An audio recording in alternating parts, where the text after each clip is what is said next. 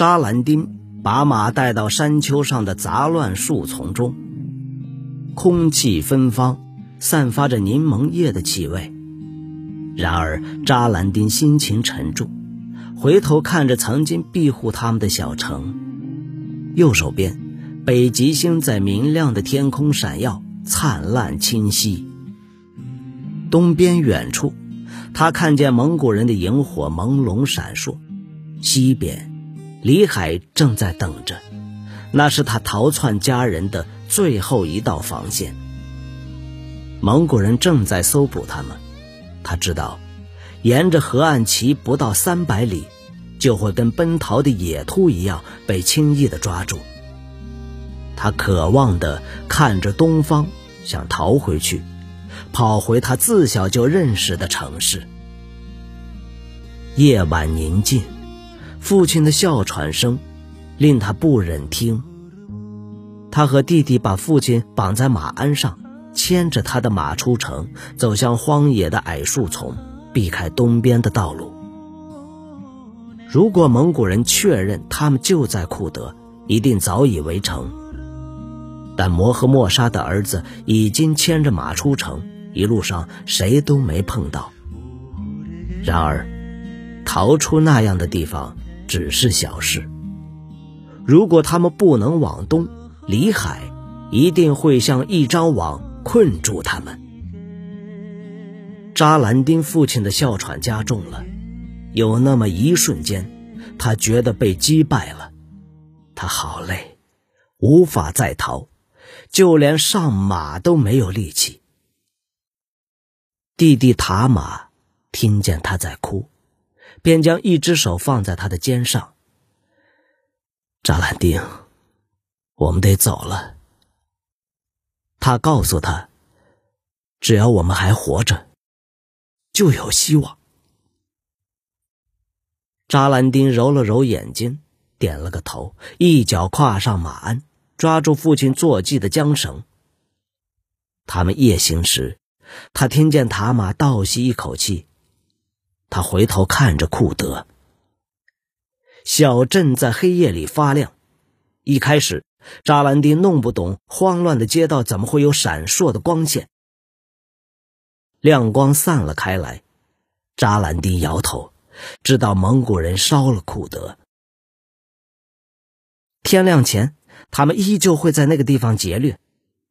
另一个弟弟说：“扎兰丁听见弟弟的胜利欢呼，很想揍那个笨蛋一拳。不晓得阿布德和那个小弟。”是否会逃过他们带给库德的这场大火？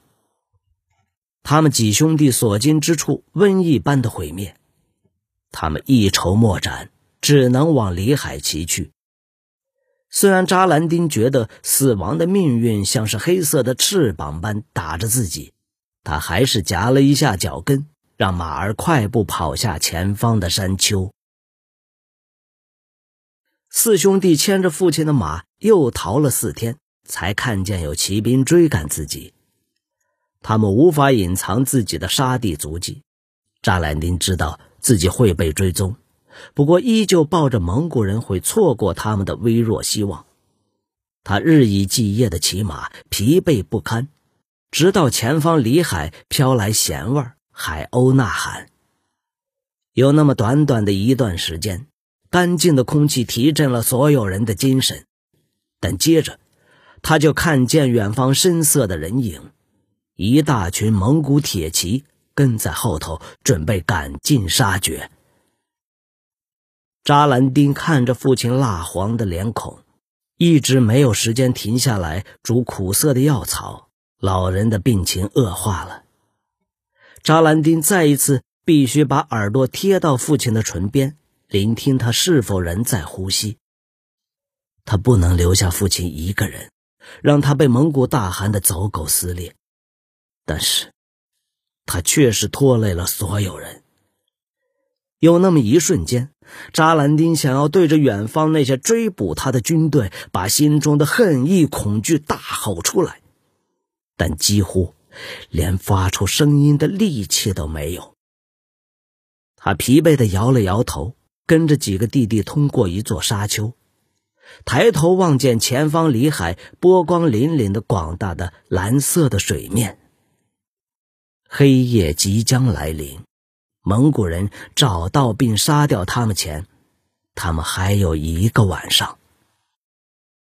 扎兰丁的眼神搜索着岸边，只看见几间简陋的小屋和渔船，没有地方躲藏，他们再也没有地方可以跑。他下马时。全身一阵酸痛，坐骑也因为背上少了重量抖了一下。马儿已经开始瘦得皮包骨，肋骨清晰可见。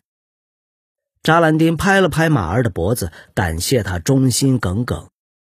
他不记得自己上一次吃东西是什么时候，头晕目眩让他走路有点踉跄。所以，我们会死在这儿吗？一个弟弟哀凄地问：“扎兰丁连咕哝的力气都没有。出发时他年轻气盛，英姿焕发；接着一年之中，他损兵折将，气力耗尽。他站在岸边，拿起一块灰色的石头丢进咸水，感觉自己苍老了许多。马儿低头想喝水。”扎兰丁甚至没有费力气去把他们拉开。如果蒙古人已经要来杀国王的儿子，这些马喝进了盐，又有什么关系？我们不能在这儿坐以待毙。塔马是老二，他在沙地上走来走去，睁大了眼睛，想要找出逃跑的可能性。扎兰丁叹了一口气，颓然坐下。手指挖着潮湿的地面。他妈，我累了，我累到无法再次起身，让一切就在这里结束吧。我不要！他的弟弟厉声说。他很久没喝过干净的水，声音沙哑，嘴唇干裂渗血。即使如此，傍晚的日光下，他的眼睛闪闪发亮。那里。那里有一座岛，这些蒙古人能游泳吗？我们要是搭上一艘渔船，其他的毁掉，这样我们就安全了。就像被困的野兽是安全的一样，扎兰丁说：“弟弟，最好坐下来休息。”出乎扎兰丁的意料，塔玛走到他面前，用力打了他一个耳光。你要眼睁睁看着我们的父亲在这个沙滩上被杀吗？给我站起来，帮我扶他到船上，要不然我亲手杀了你！扎兰丁大声苦笑，没有回答，但依旧头昏脑胀的站起来，帮助弟弟扶父亲到岸边。他在潮湿的沙子上奋力前进时，感觉手脚又恢复了些许力量。绝望的心情也消失了一些。抱歉，弟弟，你是对的。塔玛只点了个头，仍在生气。渔夫看见几个年轻人破坏自己的船时，从浮木盖着的小屋跑了出来，比手画脚的大吼大叫。但年轻人手中的刀，一下子让他们敢怒不敢言。他们愤怒地站在一边，看着陌生人弄坏了唯一的桅杆，还在船身上弄出许多洞，船被推进了深水之中，消失在滚滚的泡沫之中。太阳消失前，扎兰丁兄弟把最后一艘船推进了平静的水域，他们踩进水里，费力地从船边爬上去。扎兰丁扬起小帆，迎着微风。他的精神不知怎么的提振起来。他们把马留在后头，渔夫震惊地抓着缰绳，依旧大声咒骂着他们。不过，马儿比破烂的小船值钱许多。微风增强后，扎兰丁坐了下来，把舵推进水里，用绳子绑住固定。最后的微光中。他们看见里海深处的一座小岛旁，白色碎浪。扎兰丁设定航程时，低头看着父亲。小船远离陆地，他的全身感觉到一阵麻木的平静。